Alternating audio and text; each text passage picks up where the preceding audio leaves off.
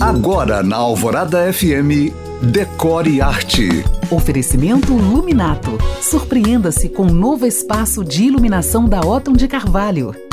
Dia 30 agora é o dia do designer de interiores e por isso hoje e amanhã eu faço um recorte da história da decoração que teve início na antiguidade, quando o homem sentiu a necessidade de organizar o seu espaço. Eu acho até que essa necessidade surgiu antes, viu? Ainda nas cavernas. De qualquer forma, desde sempre, o decor reflete o modo de vida, a época, os costumes e a localidade das pessoas. Conceitos como funcionalidade e segurança foram os primeiros que se firmaram. Já conforto e beleza sofrem até hoje alterações. Mas hoje eu só quero reforçar que o papel do designer de interiores é super importante. Pensa bem, ele projeta espaços para tornar os ambientes mais seguros, mais saudáveis, mais confortáveis, funcionais e, em última instância, a nossa vida mais bonita. Amanhã eu te conto algumas curiosidades sobre isso, inclusive quando surgiram